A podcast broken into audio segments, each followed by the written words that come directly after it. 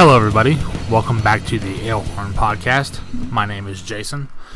Today, I'm joined by Micah Nix and Chad Barnwell, my bandmates who helped me record the Skulthor Ebonblade album, 2017's seminal release by our band Temptations Wings. Uh, it was recorded by Andy Bishop, uh, artwork by David Paul Seymour, and was released digitally and physically on March 10th, 2017 eight tracks on the digital version and nine tracks on the physical version. So, um, Chad, what did you think about this album before we get into the track listing?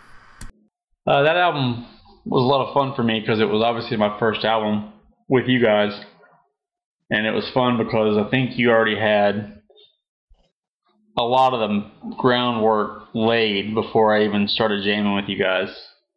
So I think I think you kind of had an idea of a lot of the songs already. So um, coming into it, I wasn't really sure what I could add to it, and it ended up being that we we collaborated quite a bit and moved a lot of stuff around, and um, I think turned it into what it, what it is. We really got a chance to re- go through every song you already had and start from beginning to end, and you know, throughout, I, with with the exception of maybe one song, I think you guys had one song completely written that I didn't really do anything with, which was Ulfbert, which I, which I think we called uh, Wolf Bear in the studio. Wolf Bear, yeah, we called it Wolf, Wolf Bear. Wolf Bear in the studio. Um, but I think every other song was was the first time we actually you know wrote music together. So it was um, that was a great album. Just for that for me for that reason because you know we got to hear that collaboration between the three of us almost the whole thing. Uh, Into the Maelstrom was one we had also. That's right. That was the other one because you guys had jammed that one live. It was you know front to back structure and everything. It was it was done. It was like we didn't have to work on that one that much. Um, and the bass line was already was already written as well. So that was a good tune, though. I liked it live before we recorded it, and it, came out well on the recording as well. Yeah, like a, a, lot of what Chad said, we had the groundwork laid down, and then uh, kind of the basics. Had a lot of riffs collected and some structures in mind. And Chad came in, and your bass playing on that. It was new to you, but you laid down a lot of original ideas that that uh, we couldn't have really dreamed up until that time. I remember going into the studio uh, a lot of it, well, not a lot of it, but those two songs, or mainly Ulfbert, was kind of Chad playing on the fly, and that turned out really well, especially that long middle part where I do that that kind of long drawn out solo. Man, you know, seeing the story take shape, seeing especially the new stuff we had worked on, you know, going into the studio, seeing it all come together was was really cool. Definitely, Andy. Andy was a big help in that as well with Draft Studio. It was you know, we had worked with Andy a few times. I think you guys had worked with him quite a bit, and this was probably my second time working with him, and just that experience as well, and him kind of helping me learn how to play bass through the album. You know, because that was I was I was hoping I was a good bass player, and I was I was kind of leaning on Andy to help me know when I was doing right or wrong, and he he really helped guide me through that as well. Yeah, definitely. Andy lended some good direction uh, in some parts that that we had questions about for sure. Absolutely, Jason. What are your thoughts on the album? I look back with a critical eye, but overall they're really favorable. There's some drum stuff I wish I could have done better, and some drum stuff I know I can do better. But overall, uh, I'm pretty favorable about it. I listen to it a few times a year still. I'm still really happy with the artwork when we got uh, David lined up and what he delivered on the final product. I wish we had more time to play songs off it during our sets since they're always like 40 to 45 minutes long or less. It's a good feeling when people get excited when we play uh, of the Gorgon Queen. Witches of Dreadmore is another one I get pretty excited about playing because it's so long. But uh, I think that song's probably one of our best songs in our catalog, period. But my only regret about the album is I wish it wasn't so long so we wouldn't have to get a double album pressed to put it on vinyl. That artwork is made for it. Yeah, if it had been, you know, like six minutes shorter and we could have put it on one vinyl, but there were some temp- tempo things that I feel like we could have done better to make it a little more comfortable for you on drums. but that was all part of the learning experience. But anyways, somebody told me just I think yesterday that they love that album from start to finish. So definitely, I feel like we've got something to be proud of of that still. And uh, I actually listened to it the other day with fresh ears for the first time in probably a year, and I was like, man, you know, this is this is still pretty solid. Yeah, yeah, I did the same thing actually not long ago. Um, I, I no, I didn't listen to the actual CD. I listened to it on um, Spotify. You know, and that's the I think that's the way you have to listen to your own music. It's really because when you listen to it right after you record it, there's so many mixed emotions going on. You know, you've just now pretty much dug into every song for the last six months and driven yourself crazy over it to the point of perfection. Then you've recorded it and you've like you're, you're like, is it good? Is it not good? And then you you know we're happy with it. We've listened to it 500 different ways, and then you listen to it right when it comes out, and it's like, okay, it's okay. But when you uh, kind of let it breathe a little bit and step away from it and come back and listen to it a year later, then it's you know then you can really be proud of it because you can like you're not you're not so involved with it. You know what I mean? Right. Exactly. And uh, that's that was I listened to it not long ago, about about two months ago. I was really like, this is a good album. You know, it was really cool. I wish we had put the acoustic track on digital because I really enjoyed recording that with the way we recorded that with Jason's. Uh, Jason, was that your uncle's guitar we recorded that song on? Uh, yeah, it was. That was your uncle, and I had a Taylor at the time. I had recorded one track on, and I had recorded a second track with your uncle's guitar, and we had kept the same strings on the guitar. I, I didn't want to change those strings out. I thought that was like we couldn't do it, and they were old, but we were we were going to make it work with the strings that were that were on it. I don't know the history of those strings, but you know I had this like maybe he played those strings. I'm I'm not sure, but um, Andy somehow made it work. He like it was it was out of pitch and everything, and he was able to tune everything sharp to match exactly like it needed to be. And it's it's it's kind of really cool and eerie to hear that track now, the way it came out and the way he was able to make those notes work on an acoustic and and take that you know out of tune guitar make it sound perfectly in tune with everything was really cool. Yeah, that's something I wanted to touch on too. Is is it kind of gives it like a chorus effect uh, almost like with that one being slightly out of tune and, and just so everybody knows like that that was all chad you know even him being the bass player at the time that song was all chad and uh and it's awesome i love it yeah i think that was the last song we recorded yeah i think i think it was i, I, can't remember if you guys were there or not for all of it or part of it but i know I think I did it in two parts. I think I had had my guitar one day, then I had that guitar another day, or or maybe they were both there. I can't remember, but it was cool. It was a lot of fun. All right, let's get into the track listing here. So the first song is the burning of Halgamar. I think that's how you say it. I'm not really sure, even though I should be. If I remember correctly, this coming together, I think it was a Chad bass riff and I just put some drums to it, and I think we all thought it sounded pretty cool. And then the guitar was added, kind of minimally, and then uh, yeah, just kind of uh stuck. Yeah, it was uh actually yeah, Chad did those volume swells, and uh, you like kind of you know did the drum thing, kind of the you did that, and then I, if I'm remembering right, I came up with a lot of that guitar stuff almost on the spot. Like I had an idea of what I was going for, but uh, that was like one take. Uh, here I go, I go for it, and uh, it, and it turned out cool. It sets the stage for the the whole album. Yeah, I thought so too. I was pretty uh, happy with it when we got done. I thought it was pretty awesome. Yeah, definitely cool, and and we've come out uh, we've come out on stage to it a lot, and it's definitely a cool way to to start the set, and uh, that kind of goes through you know Skulthor's returning home from his conquests elsewhere, and he comes home to find his village burning, and he sees at the corner of the village uh, this witch with red eyes, and he vows revenge on her, basically. Yeah, you guys, you guys had the story mapped out. That that was all done. That was, you know, I'm not much of a lyricist or storyteller, so I was, I was kind of just sitting in the corner listening to the story of the whole thing, and I'm like, okay, how can I put music to this?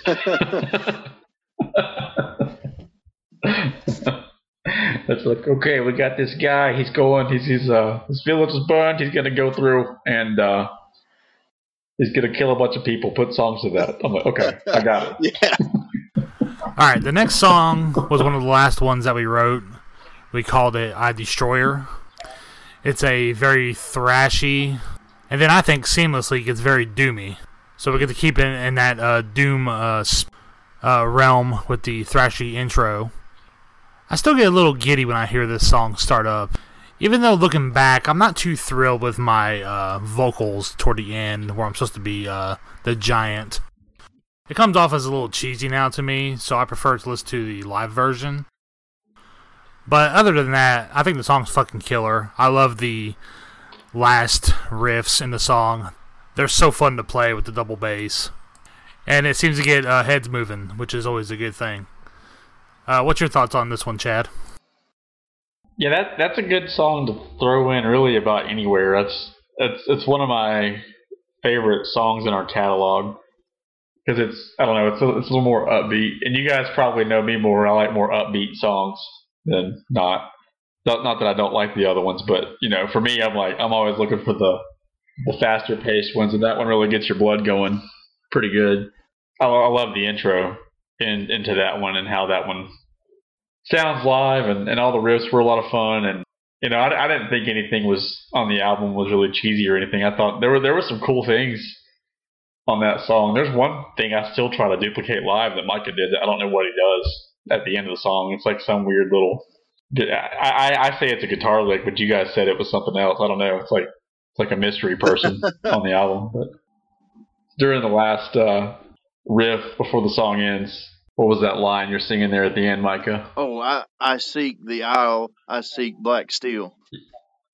Yeah, it's, it's during that it's during that lyric, and there's something going on there that uh, I tried to duplicate it live on my guitar, but it's really cool. Like, like I said, I don't know what it was you guys did, but when I heard it, I was like, "Whoa, this is cool." I think that I think that part you're talking about might actually be some of Jason's vocals. Like he he did some backing vocals on that, and they were really low. I'm I'm not even sure he could do that again, but uh, I, I think that's what you're talking about. Is it, it almost sounds like an instrument, but I think it's his vocals. Yes, it was me. Yeah, that, you guys you guys had said that, and I, it, it was cool because it actually ended up being a guitar part. So now that we have two guitar players, it's you know I try to play it on the guitar, but I, I, thought it was so cool. Yeah, it's almost like one of those like Tony Iommi slash Jerry Cantrell bends where it's like and it gives it this weird harmony, and it it, it totally works. Yeah, it's pretty sweet. I'd like to say for the record that singing that low really hurts. I guess it's like equivalent of uh, gargling razor blades or something like that. so I guess a little bit about what that song's about is uh, this is after Skulthor has uh, seen his village burn. He's basically talking about you know what happened, and then uh, he embarks on his quest, and then he uh, he has to go up on a mountain and confront this giant who has this arcane knowledge of this uh, this island with a master blacksmith on it. Skulthor knows he's going to need like a special weapon to kill this witch, and this giant happens to know about it. So uh, the that song is about him confronting Vruto the giant. Ah, uh, yes, Vruto was his name. I was having a hard time remembering. Yeah, good, good Vruto, and uh, he basically like uh, he smashes Vruto's knee, and then and then Vruto's like basically is like fine, you know, if you want to go and get yourself killed and you know basically risk everything that you love, then fine, I'll tell you where it's at. Let me just add that our first shirt artwork for the album was based on this song uh, by David Paul Seymour, and I think it's our highest selling shirt so far. And for those of you not the know, it is the yellow logo shirt, and we have them for sale on our merch stand and online at our Bandcamp. Yeah, some more awesome David Paul Seymour art. Indeed. Yes, go buy it. I actually just interviewed him yesterday, I need to edit the podcast and get it posted on the Patreon, but I'll send you a uh, copy of it before I get it up there. He's a talented individual. I like all the work that he. Now he did work with uh, Burial as well. Is that correct? Yes, that's correct. Yeah, yeah. All right, let's move on to the next track, Into the Maelstrom. This is track three on the album. This is the oldest song that we had written before you joined. We probably played this for about four to five years before we even recorded it. Absolutely. It kind of changed subject matter to fit into the story of the album, but I don't think we changed it too much. It's basically a slower uh, thrash tune all the way through. There's a lot of double bass in it. Um, it was written as a three piece, so there's really no uh, harmonies in it. Pretty much just a straightforward metal song. Nothing fancy, but uh, it gets heads moving. Yeah, I always dug the bass line on that before I joined the band. I thought that was a really cool intro and bass line. Yeah, that one's uh yeah, pretty straightforward. Uh starts off kind of thrashy, almost uh a little bit like the sword with some uh Grand Magus style vocals on it. And then it goes into kind of the, doomier section. And yeah, uh we had that song for a while and the lyrics are pretty similar to what I'd been singing for years. But uh once we kind of were forming this story together, we kind of shaped it to Skulthor and basically it tells of uh, Skulthor is on his way to the Isle to get his his uh, sword made by the master blacksmith, and he comes across Poseidon. Like Poseidon himself is basically trying to stop Skulthor. So Skulthor, like uh, basically just he he beats Poseidon into submission with his hammer, cuts his head off. You know, basically says, you know, fuck you, I'm going to the Isle, come hell or high water. It doesn't matter who's going to stop me. Well, you know the old saying, go big or go home. At least that's what we say. It's quite a way to send a message. yeah, it is, and it, it's it also kind of lends power to the witch too, because you know basically Skulthor, as he is right now, can can kill, you know Poseidon, who is a god of the sea, but he's still mortal, you know. So basically tells you how powerful this witch is. That Skulthor still needs a weapon so that he can slay her. I'll, I'll, tell you guys now. I was really hopeful for a comic book of this uh, album to come out, and I know that it was it was in the grassroots when we spoke about it, but we, we never made it happen, which nobody's fault. It was uh, it was it was a tough thing to get done, but yeah, I thought it would have been a really cool thing to happen. Definitely tough to get done, and and it's basically you know it's not that there's lack of story and lack of ideas. It's just that would cost a whole lot of money. Yeah, I don't really know anybody in that uh, field anyway. Um, but I meet new people all the time, so you never know. But on a side note, I'm still working on the short story or short novel, if you want to call it. It's a real pain in the ass. I am stuck on the chapter uh, Witches of Dreadmore. It's kind of intimidating me. It's such a big chapter. I just want to make sure I get it right. Yeah, yeah, yeah. I know, I know. Maybe one day. You never know. But yeah, that was that's one of the few songs. I don't think we've played that one very many times as a four piece. Maybe I'm wrong, but um, I'll. Uh, I don't think we've ever played it as a four piece because we didn't make any guitar harmonies for you. Yeah, we kind of left it alone as the as the three piece. So we'll see if that one ever surfaces again live. Um, I like it, but we'll see. It you know it's it's a great part of that album. Yeah, you know, uh, a lot of people really love that song, and I, it, it gets mentioned when people you know talk to me about the album on Facebook. So that might be one we need to revive one of these days. Absolutely. When we get into the jam space, eventually, this will be one of our top priorities. Okay, moving on. So the next track would be track four. Song is called "To Forge a Legend." Parentheses Ulfbert. That's the gang vocal uh, line.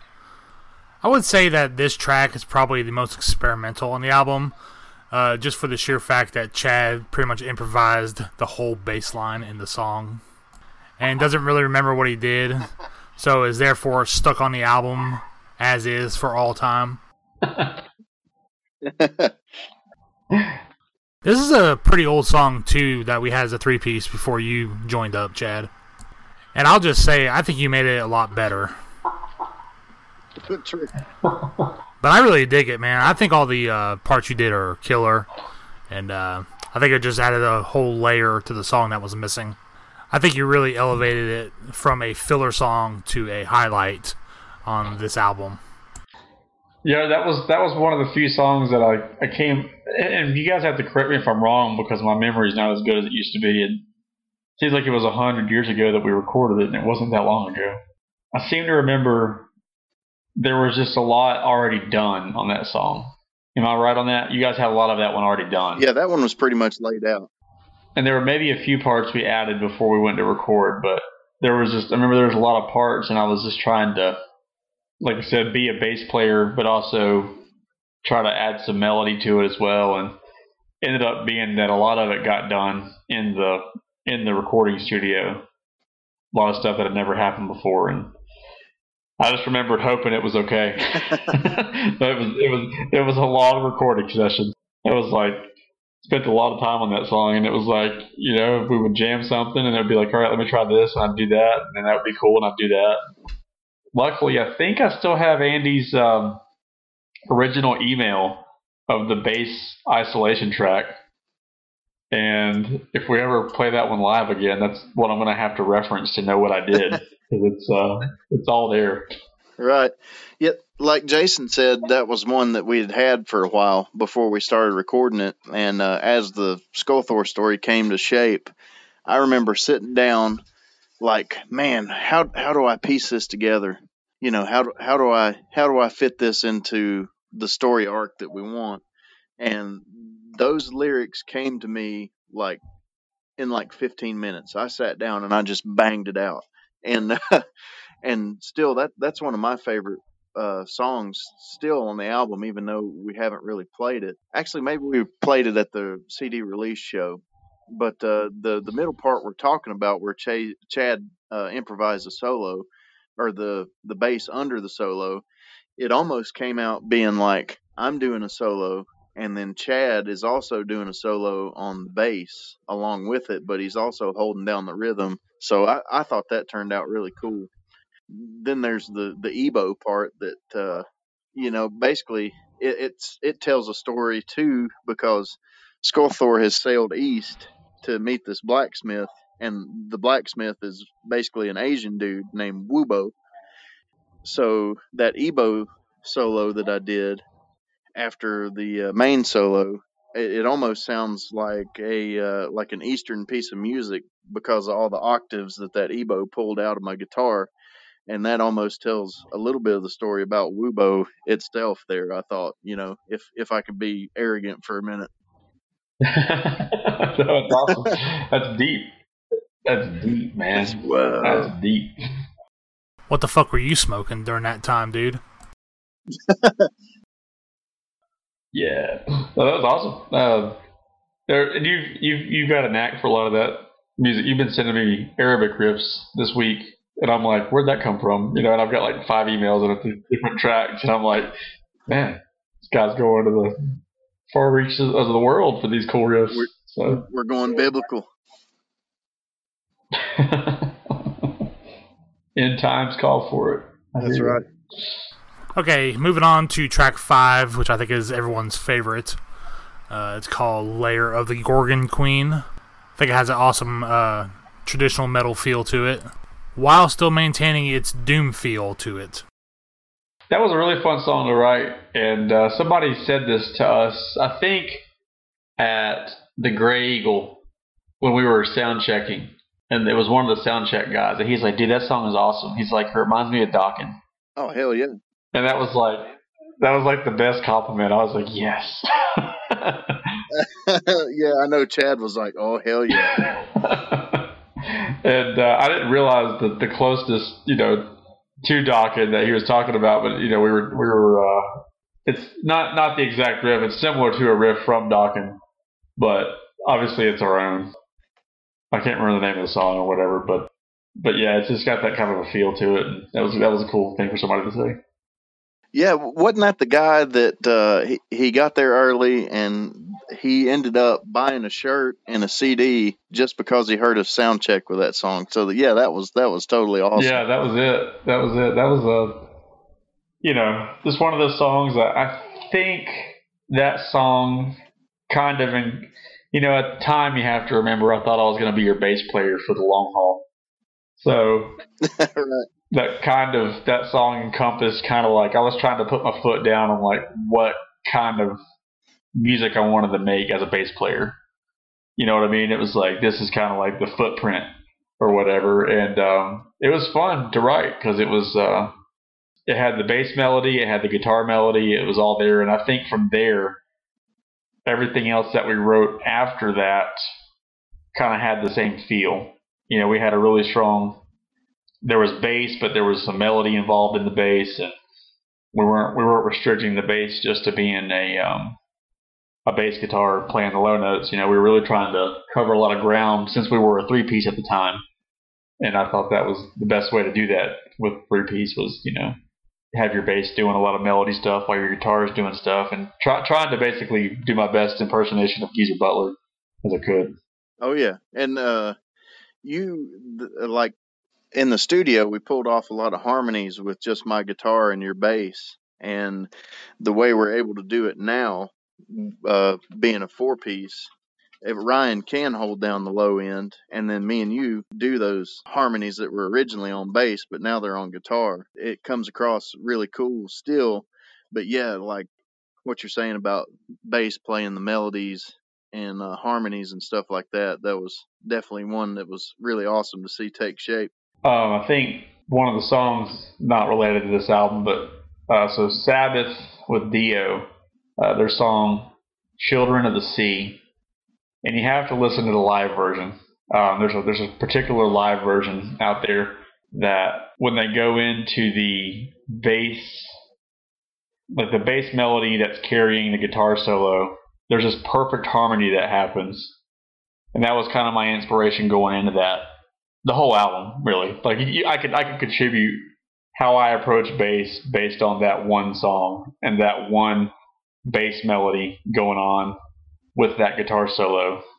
And uh, check it out if you haven't heard it. It's the live version, but you know it really showed me that hey, you can have one bass player and one guitar player, but you can still have these amazing harmonies that are very heard on an album. Yeah, you were approaching that kind of like Geezer and also a little bit like Dave Ellefson in that too. Yeah, trying to trying to get the nail down that sick rhythm, but also you know make sure that if there's an opportunity to not stray away too far, you can hear all those harmonies. Jason's probably getting Yeah, bored so- now. So the the story about that one is uh, Skulthor has his sword. He's got his black steel sword, his Ulfbert sword that Wubo made him. Uh, so he he needs a little extra coin to uh, basically finance his trip back to find the witch. So he comes across this king in the the kingdom of the blind raven, and this dude offers him some money to go slay this Gorgon queen that's that's basically killed a lot of his guys so that's what Skulthor's up to. And then he uh, he goes in and basically loses a lot of his, you know, folks that are with him. He this is kind of Skulthor's uh, descent into vengeance, consuming him. Basically, like he basically sacrifices his men to get what he needs to go slay this witch and to get the power that he needs because he, he realizes that he uh, can also use the Gorgon's powers to turn people to stone. He can use that to his advantage, basically. This is his kind of descent into the, the dark side, so to speak. Nice. This is better sounding Star Wars than a new trilogy. it kind of is. All right, let me bore you guys with my boring shit. Yeah, yeah. Let's get your take on it. So the drums on this song are pretty fun to play. They're easy, but I keep busy while I play them, which is fun. I really like where the double bass ended up in the song. Not overused, but when used, really pushes the song home. I think it gives that urgency, like something bad is going down or is going to happen in this song to Skulthor. I also really like the uh, Halloween uh, stage prop we made with the uh, glowing eyes and uh, keeping it under wraps with the black yeah. blanket until the uh, bass solo part. Micah, do you remember the name of the uh, Gorgon? Yes, yes, I do. Uh, her name is Crosstide. Ah, good memory. That is correct. So anyway, getting back to the original thought, this is probably my favorite song on the album overall. I wish we would have had the foresight to add a guitar harmony on the solo. I think the way we play it live now is so killer, but the live version definitely makes up for what it's lacking, since that is uh, the four-piece version from now on. I mean, for so long, our ma- mantra was re- record it as you play it. And I guess we were always destined to be a three piece in our minds, so that's how we did it. Yeah, we can we can spice it up now, and a lot of people that's their favorite off the album too. And uh, actually, when we don't play it, people are disappointed. So that's one of those ones that we'll probably always play live. Yeah. Yeah, I've heard that a few times when we don't when we decide not to do it, you know, because we play it all the time. So we're like, ah, we'll, we'll hold it off this time, and it's like, why didn't you play that? Like, oh, well, we didn't want to. to have a song like that for a band our size is a pretty cool thing, I think. I mean, it's almost like the equivalent of a hit when people actually, you know, pay good money to see you yeah. or something. No, it is. Yeah, that's actually a pretty cool compliment. Okay, so next up is Solitude, the acoustic track only available on the CD. Uh, we talked about that at the beginning of this, so won't spend any more time on that one. So let's skip over to the next song, Treachery of the Blind Raven. Uh, by far my favorite song title on the album. I remember starting to write this one right after Chad joined the band. Like all songs, you really don't know what to expect when you record something, but um, I was really happy with the way the way this one turned out. Uh, I thought it's really catchy, almost uh, poppy, I guess you could say for us. It's very uh, traditional metal for us too. Uh, the vocal harmony definitely uh, seeps in, and it's uh, pretty short, so it's easy to fit into a set list.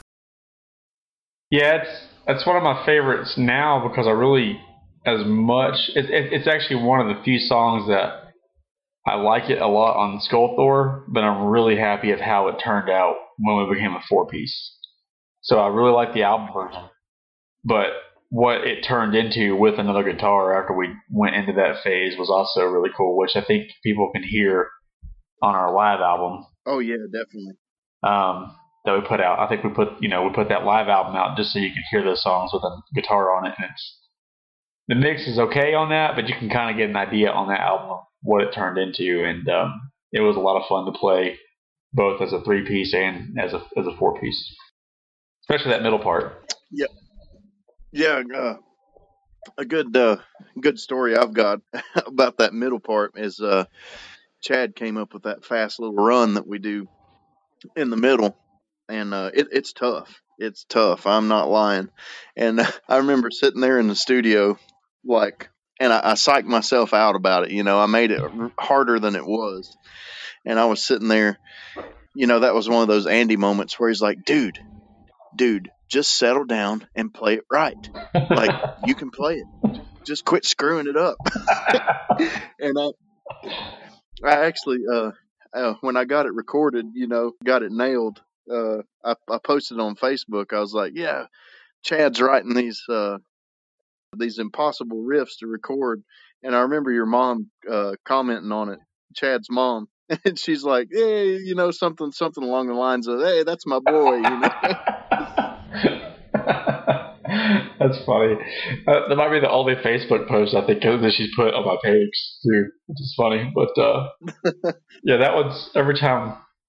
Every time we talk about playing that one live, it's like uh, we better dust off the cobwebs for that middle section because it was uh, both parts were tough. The bass line has some like stupid slide to pull it off to make it sound right. Oh yeah. I'm like trying to teach Ryan, and I'm like, never mind, just we'll just do it on guitar. Just go with the drums. yeah, just play the drums. So the story about that one is uh Skulthor goes back after killing the Gorgon Queen and he's got the head and he presents it to the king of the blind raven.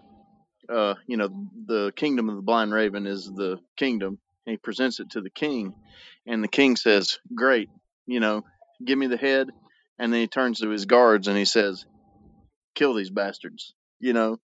And Skulthor's Skulthor's already, you know, kind of turning to the dark side. Skulthor says, Mark these words, you treacherous bastard. Only your head will be seized this day. I'll cut through a legion of your finest men just to see you pay. And so the rest of the song after that is kind of uh, about this battle that ensues with Skulthor basically cutting down this dude's men and going and cornering him in his chambers. You know, basically taking the head back from him and killing him. And he he, he kind of journeys farther into the dark side there. You know. Absolutely. Yeah, that was uh, that was a fun one to write. The whole thing was was was awesome, and words and lyrics and every every part of it came together really well. Yeah, I agree. I never skip over that one when it comes on. It's always an enjoyable listen. Get you pumped. oh yeah, there's some there's some cool bass stuff in there, cool guitars, and uh, the lyrics are fun to sing. And Ryan uh, has actually added another dimension to that song live that we didn't get to do. He basically expanded on Chad's idea, really adds some good uh, rhythm to that song, Chad has this really cool kind of almost harmonized riff to what I do in the solo uh, that he plays live. So that one is awesome on the album, but awesome in a different way live. Absolutely. We'll play it in 2021. People will know. yeah. Sometime, sometime we will play it. Let's not get too far ahead of ourselves, Chad. 2021 isn't that far away. All right. So, next up on the album is the longest song on the album, which is of Dreadmore. It clocks in around 10 minutes. We have been playing this one before you joined, Chad. But if I remember correctly, I think we changed a pretty big part at the end before we went in to record it. This one has a lot of ups and downs, uh, tempo changes in the song. Uh, I think you can define it as a true epic by the definition of the word and not just overused slang word thrown around like nowadays. I think Michael's vocals on this song are probably among the best he's done, even to this day. The melodies on the vocals are so awesome on it. And uh, when we get to play it live, it's like a real treat because it's so long. Yeah. Gives me a real workout on drums, too. It's almost like a cardio exercise. I mean, there's no denying that I know I've played it after we're done. And hopefully it translates over to the audience that this is the real deal and not just some studio magic. I mean, 10 minutes on any instrument is a pretty good stretch without a break, but drums in particular. You just can't stop, otherwise, the flow of the song is done. And it's also very noticeable, especially to a live crowd. What's your thoughts on this one, Chad? This song was probably one of my most favorite songs in the writing process. And this is going to sound bad when it first comes out of my mouth, so let me finish my statement. But when I first heard the whole song, I was like, that is a lot of song. You know what I mean? Like it was like, man, like there's a lot of cool stuff, but it's a lot. It's a lot. And yeah. I'm always thinking of like, and not everybody's right, but I'm always thinking of like, okay, if I'm listening to this song and I'm not writing it, at what point and I'm gonna be am I gonna be like, okay, I don't want to hear this song anymore. You know what I mean? Like for length purposes, and um, it ended up being my favorite song that we ended up writing together because of how it turned out. Like I felt like every part at the end of it really worked out for the length of it, and it it came together, and, and I ended up enjoying every part of the song and liking the whole thing. I was worried when we first when I first started writing on it that I was going to be too boring. You know, I was like, I was like, oh man, I gotta my bass is going to be too boring, blah blah blah. And it ended up when we were done with that whole thing, like I don't know, something magic happened, and every part of it was awesome, and, and I really enjoyed the song.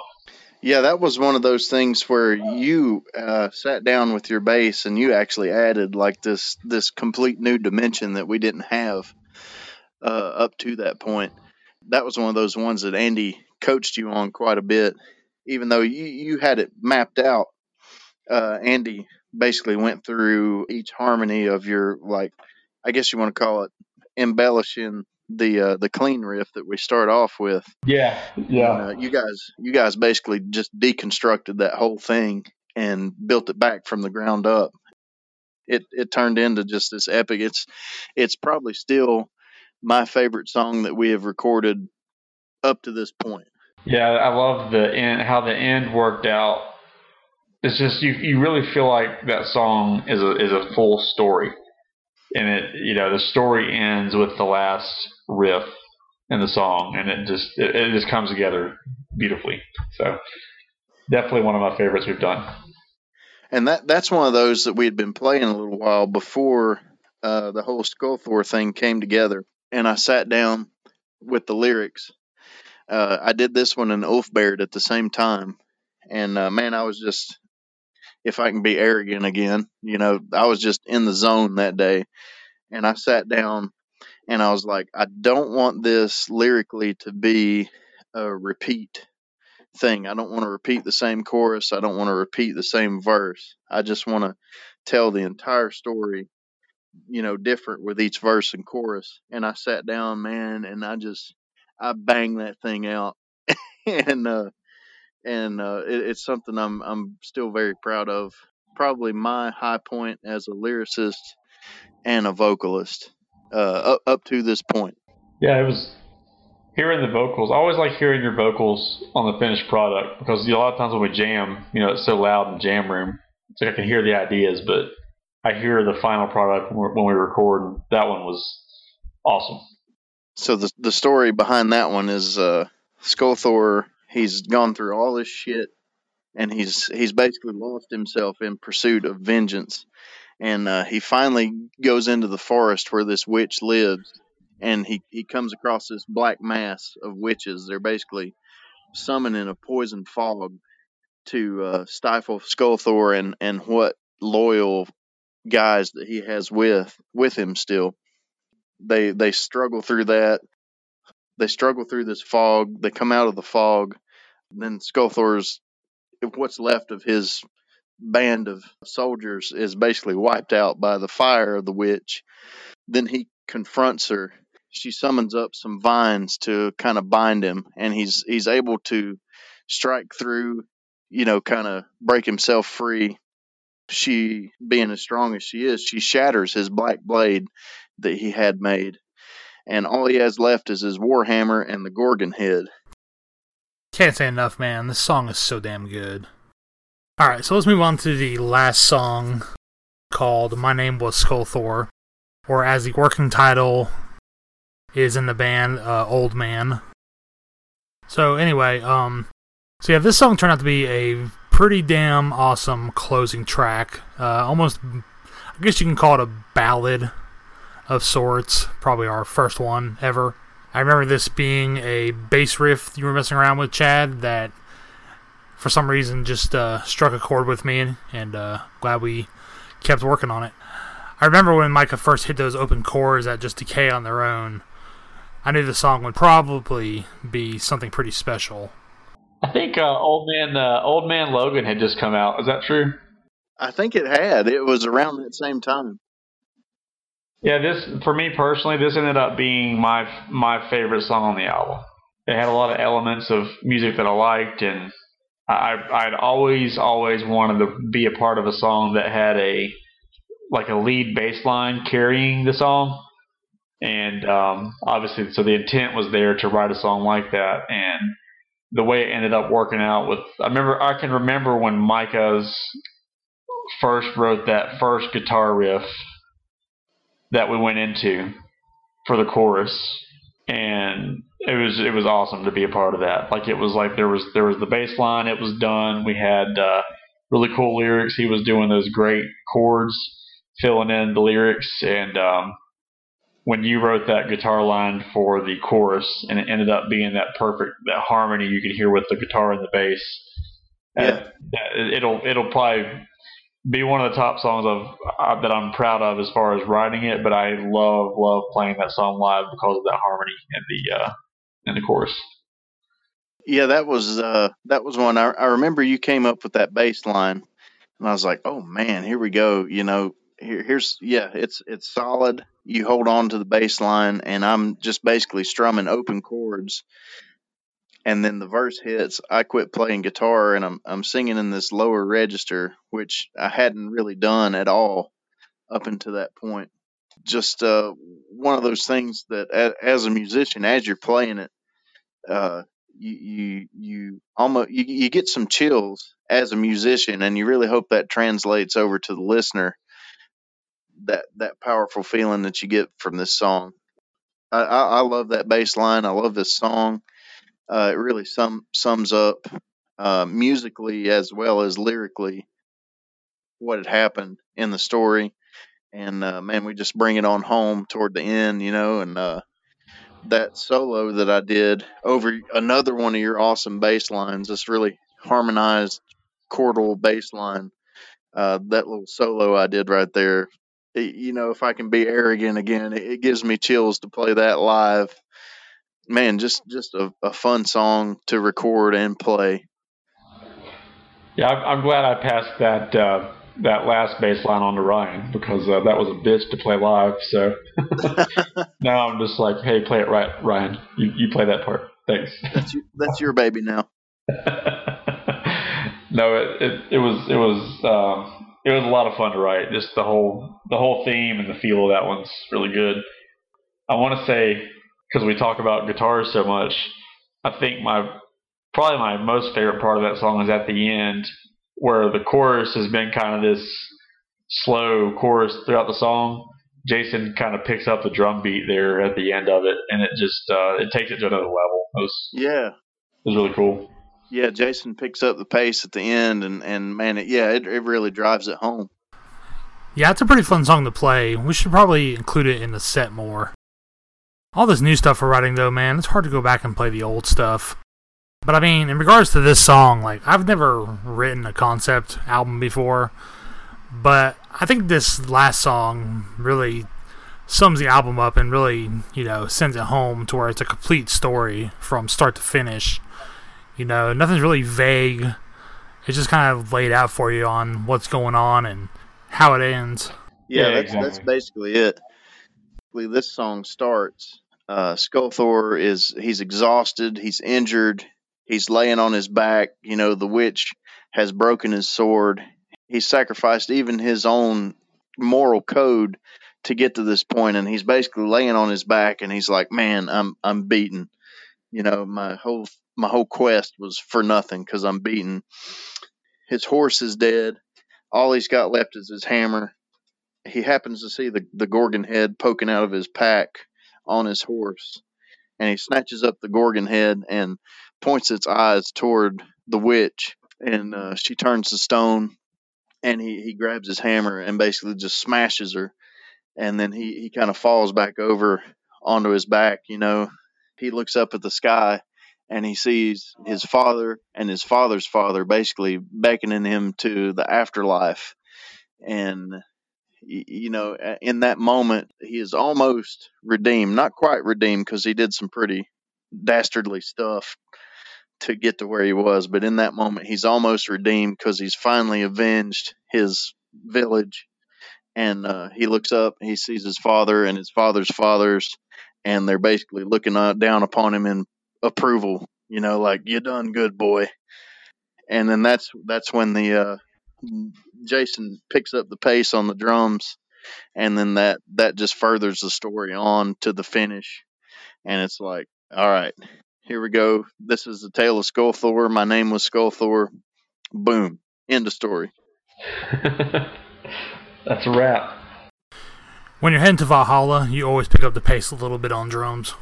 that was it. That was the whole album was it was it was a pleasure. It was fun writing writing it. It's um you know we keep saying it because we're in our quarantines right now, but I I can't wait to um you know get this next chapter out on tape because it's um I think it's it's it's a lot of fun and we're in a good place right now and can't wait to get it out to everybody to hear it. Yeah, we're in a good place as you know, uh, quarantine aside, we're in a good place as a band. We're cohesively writing the best stuff that we've ever written. It's definitely where we springboarded off of Skulthor and one thing that's important to say about Skulthor is we we wrote that album for ourselves. It ended up being that a lot of people really liked it. That that's a, a definite cool feeling. Something that I hope to relive when we release this new album. Man, just just a great time. It was a labor of love, and there was a, a lot of doubt in there at times in our abilities as we're recording this thing, you know. But we dissected it all. We broke it down. We uh, we sat there. We practiced it, and uh, it came out great. There are some things that you can tell that well, that we can tell are like a learning experience for us in the studio that probably doesn't come across to the listener, but we can we can look back on that and be like, man, we we really grew while we were in the studio on this one, and uh, I think that's going to translate well into our next release, and I think it translated well into Merkwood and Dimensions. Uh, we went into those recording sessions uh, more experienced and just a little more driven, you know, knowing what we were capable of, and just uh, a, a good springboard to to jump off into this next chapter. Absolutely. We're probably going to have some quarantine songs on this new one now too, because uh, I can't seem to stop writing guitar riffs.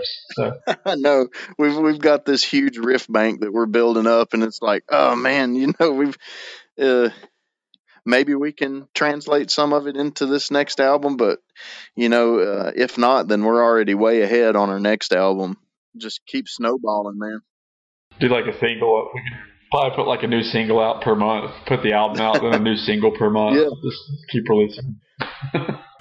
All right, guys, let's start wrapping it up. Do you remember any reviews that's for the album that stood out for you in particular? Uh, yeah, I, I, I do actually. You guys, Jason, I think uh, sent me a lot of those reviews, like as they happened, and I was really blown away by it. A lot of positive feedback on it, and at that point, I can't. I don't think I had ever been reviewed for an album, so it was one of those things where I was like, "Uh oh, what am I about to read right now?" But uh, but I think my favorite one didn't we have a review in uh, what magazine was that in? Was it Decibel magazine? oh, it was Decibel, yeah. And I was like, man, we made Decibel. You know, it was funny. I brought the I brought it into the wife, like, hey, we got a review in Decibel, and she's like, what the heck's Decibel? And I'm like, uh, what the fuck is Decibel? it's a huge music magazine. no big deal, babe, but it's kind of cool. My biggest takeaway from the reviews is this: this is how we met Patrick, uh, Big Pat Whitaker. Uh, basically, this is how we. Uh, he had heard us before, but this was how we got on his radar. And uh, meeting Patrick, and Patrick is he in our corner, so to speak. You know, he's he's uh, dropped our name in some pretty big uh, things that we've been able to do, and also that Decibel magazine. I remember, uh, I remember it said something along the lines of these guys. It, it said, "I finally completed my Grand Magus album collection, and these guys have basically." You know, heard all the Grand Magus tunes, and it it translates to that. And uh, that that was big for me because me and Jason we love Grand Magus and that's a huge influence on this album and also it, my vocals. Uh, I try to I try to emulate him in, in the leads that I play sometimes, and to see not only that in Decibel but also him saying you know these guys have obviously studied their Grand Magus. That was cool and there's there's also one I remember. It's on our Bandcamp page where it says these guys remind me of a more adventurous Grand Magus, and you know just just people that I've happened to talk to that we've run into. They say, "Man, I really like that Skulthor album," you know, and that's just it's it's really cool to get that pat on the back from people. Absolutely. It sounds like we need to tour with Grand Mega, uh, Grand Magus. One day. If anyone's listening. Yeah. Uh, No, um, no one's touring right now, unfortunately. Yeah. My favorite one was from the Angry Metal Guy, who said that listening to the album made it a pleasure waiting for chicken tenders at the Walmart deli. I got a kick out of that one, but there were so many. I can't remember them all, but they're all cataloged on our like Facebook page down toward the bottom. But uh, that many people taking the time to listen to something you make and give it mostly favorable reviews was, you know, pretty awe inspiring to me anyway. I mean, they weren't all, you know, fives and tens. There was a one that was predominantly black metal based reviews that you know were like these guys suck, nothing special, stuff like that. So yeah, so um, any parting words from you guys about the uh, Skulthor experience? Um, yeah, all in all, album was was awesome. Uh, like I said, it was my my first taste of writing with you guys, and I thought it was a great success. Um, you know, really enjoyed really enjoyed playing the bass on it, and um, obviously I've kind of turned that over to Ryan now, who uh, we'll have to find him, the elusive Ryan Fox. We'll have to get him on one of these uh, podcasts here. The so elusive. Hear, hear, him hear him speak a little bit, but uh, definitely learned a lot writing that album as far as uh, songwriting goes and as far as recording, and it's, it's you know really carried into what we're doing now, and I'm really excited for the future. I mean, I'm, I can not say it enough. Really excited for the future of what um, is going to be coming out here when we can release it, and um, hope it can happen sometime, sometime soonish. Soonish, yeah, soonish is the key word, and uh, just yeah, I'll, I'll go, uh, I'll go ditto on everything Chad just said there, and man, just uh, just looking forward to the future, and I really hope that I really hope that people enjoy what we're doing now as much as they enjoyed Skulthor. That that would mean the world.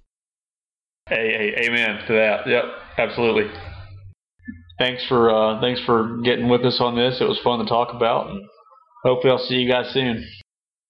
Yeah, hopefully soon, man. It's good to talk, and you know, it's it's good to do basically what we can do in quarantine times, and yeah. Man, I really Takes a little bit of the sanity. Yeah, yeah.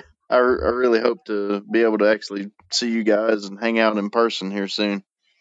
I know. I uh, I don't know if you caught it on Instagram. I was trying to I was trying to win a uh, Matt Heafy guitar, so I did a uh, trivia thing uh, on Instagram this week, and um, I was I was bummed because I don't have my I have my 5150 here, but I don't have a cab, so I've got like potential to have this awesome tone, and I don't have it. So I was playing it through my cell phone, and I was just like, you know, it was fun to play, but I was just like, man, I can't wait to just turn it up to 11 and just, just play as loud as I can for five minutes. yeah, it's going to be loud as shit when we finally get back together. we'll be leaving there deaf. What? Mm. Absolutely. Hey, it's good catching up with you guys. You guys be good. Be safe. All right, man. We'll see you later. Take it easy. Bye. See you guys later. And uh, one more note for the audience: um, there is a mini documentary shot with cell phones on our YouTube channel, which is uh, Temptations Wings Band. If you want to see some behind the scenes making of of uh, Andy uh, getting on us about our skill level and how we could be better, so check that out and subscribe to the channel if you haven't already. So thanks for listening, everybody, and we will talk to you later. Thank you for listening to the Alehorn Podcast. For more of this podcast and other podcasts in the Alehorn Podcast Network, please consider supporting us on Patreon at patreon.com slash the Subscriptions start at a dollar, and each tier gets you greater perks, such as exclusive Patreon-only podcast, free song downloads, merch discounts, and more. Until next time, stay heavy.